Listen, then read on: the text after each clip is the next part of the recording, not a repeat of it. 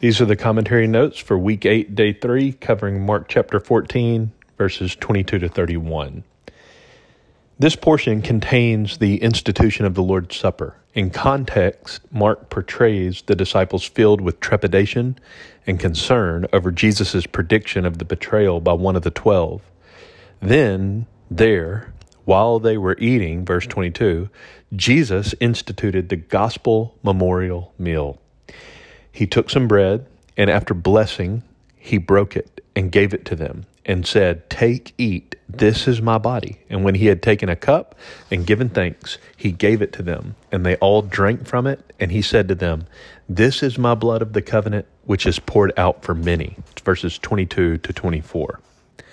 The emphasis of the inaugural gospel meal is not on the menu items before the men, but on the body and the blood of Jesus. So the emphasis is not on the bread and the cup, but on the body and the blood of Jesus. These and no other secure our pardon and fellowship with God according to his covenant promise. Verse 25.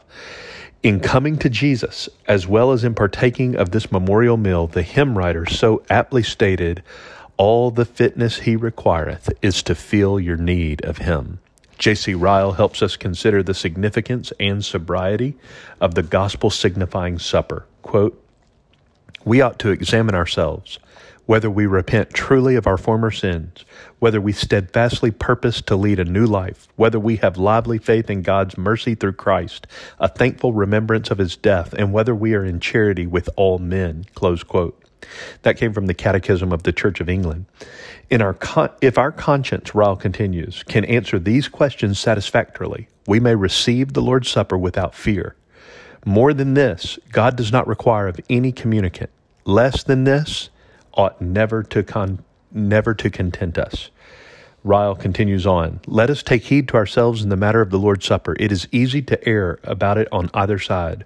On the one hand, we are not to be content with staying away from the Lord's table under the vague plea of unfitness. As long as we so stay away, we are disobeying a plain command of Christ and are living in sin.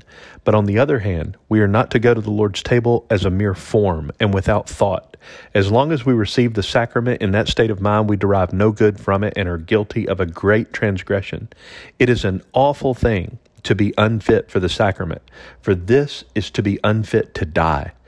The only safe course is to be a decided servant of Christ and to live a life of faith in Him, then we may draw near with boldness and take the sacrament to our comfort. Let it be a settled principle in our Christianity that no unbeliever ought to go to the Lord's table and that the sacrament will not do our souls the slightest good if we do not receive it with repentance and faith. Are we alive unto God?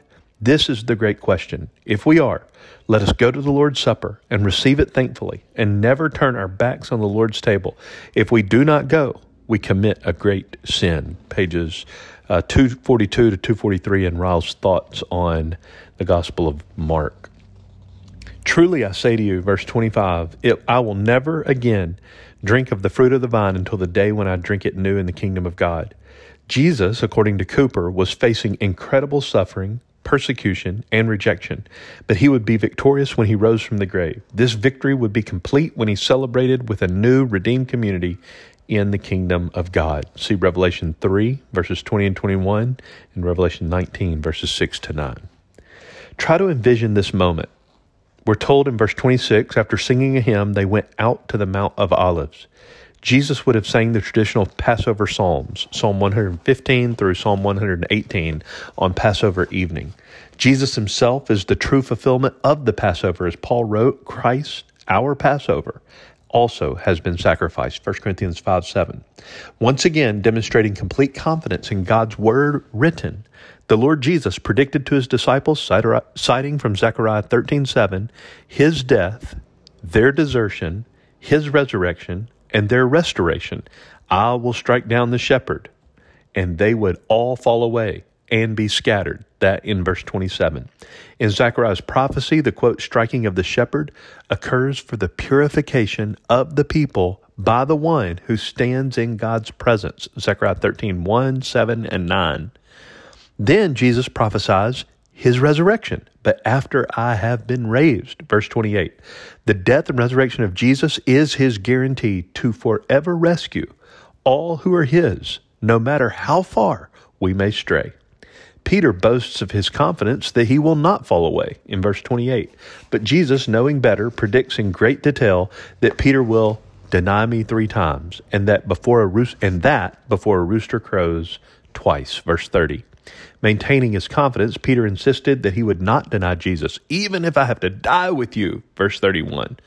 40 verses later, Mark records Peter exclaiming, I do not know this man you are talking about. Immediately a rooster crowed a second time, and Peter remembered how Jesus had made the remark to him, Before a rooster crows twice, you will deny me three times. And he began, verse 71 and 73, he began to weep. Sobering indeed, let us take heed, beloved, lest we too presume upon our own strength in ensuring ourselves to deny Christ. Keep in mind that Peter was Mark's primary source for his gospel material.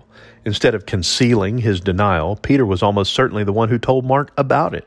Having been restored, Peter wanted others to know that there is more mercy in Christ than there is sin in us, which is taken from uh, John Flavel. Charles Simeon writes on this passage Who could ever have thought that Peter should have fallen thus low? The example of Peter in this text is a standing memorial to the people of God and a warning to them to resist the first motions of evil in their bosoms. Judas began with petty thefts, and Demas with secret covetings, and David with wanton looks. If we profit not by their examples, the best that we can hope for will be to be brought back to God with broken bones. And the probability is that we shall come short of heaven at last, if not have a foretaste of hell in our bosoms, even while we are here.